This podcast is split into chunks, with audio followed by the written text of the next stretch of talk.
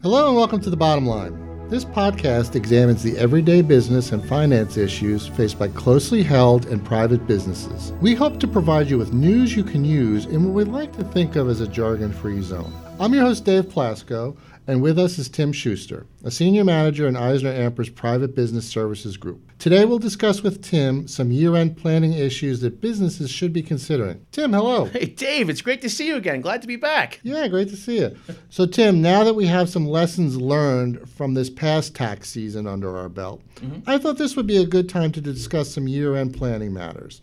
What should businesses be thinking about now? Yeah, no, absolutely. So one of the things to keep in mind is, depending upon your entity structure, and, and just to reiterate to our listeners today, you know, C-Corps are now a flat twenty-one percent, so that's relatively straightforward. But flow-through companies can qualify for what's called a qualified business income deduction, right?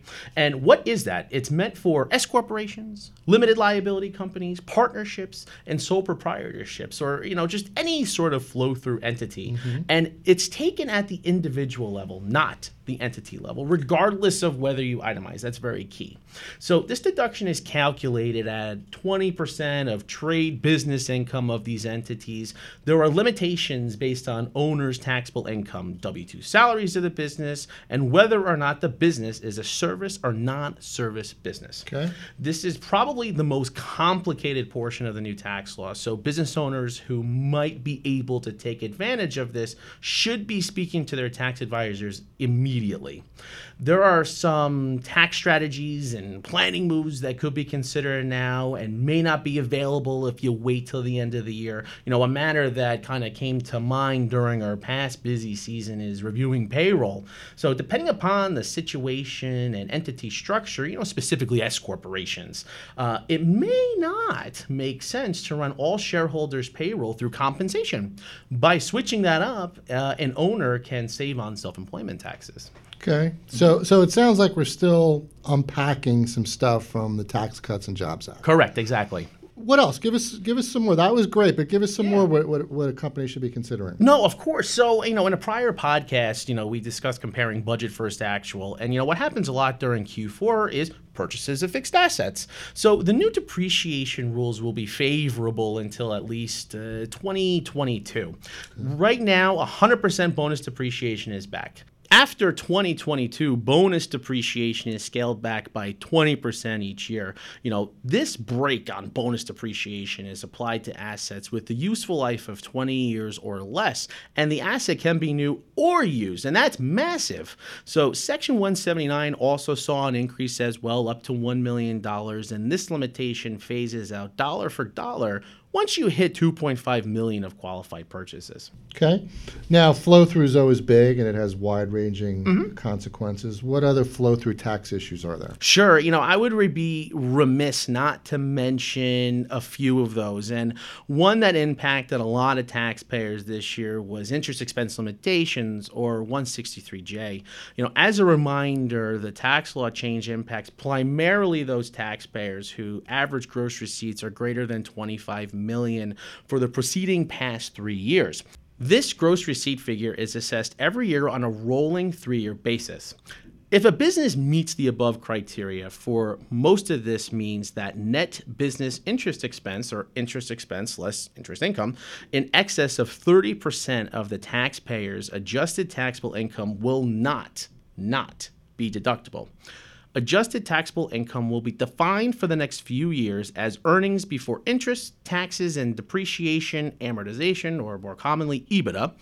After that, adjusted taxable income will be defined as earnings before interest and taxes, or EBIT. This has caused a lot of issues, as interest expense has been limited in many taxpayers' instances. However, you can carry forward those non-deductible expenses and take them in future years. There is an opt-out to this, and it's best to discuss with your accountant what those options are. And the same is true with loss limitations from flow-through entities. You know, some of these can be used to offset against other income.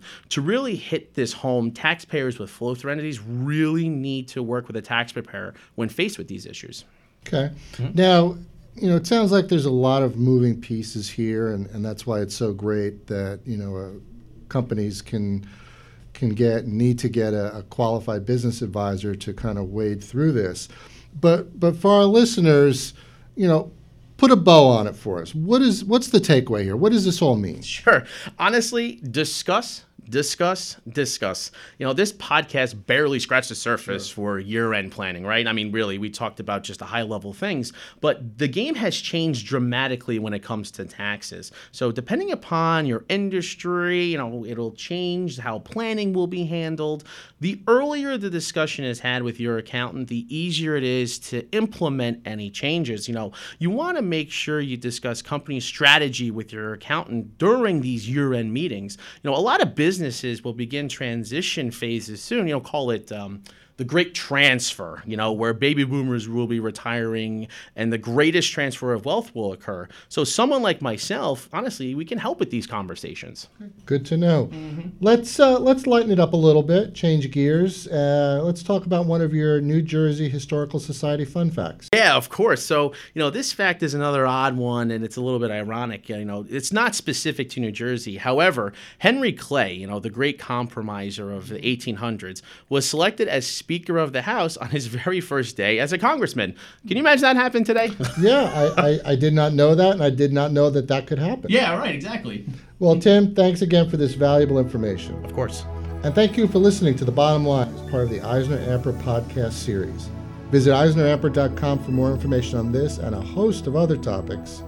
And join us for our next EisnerAmper podcast when we get down to business.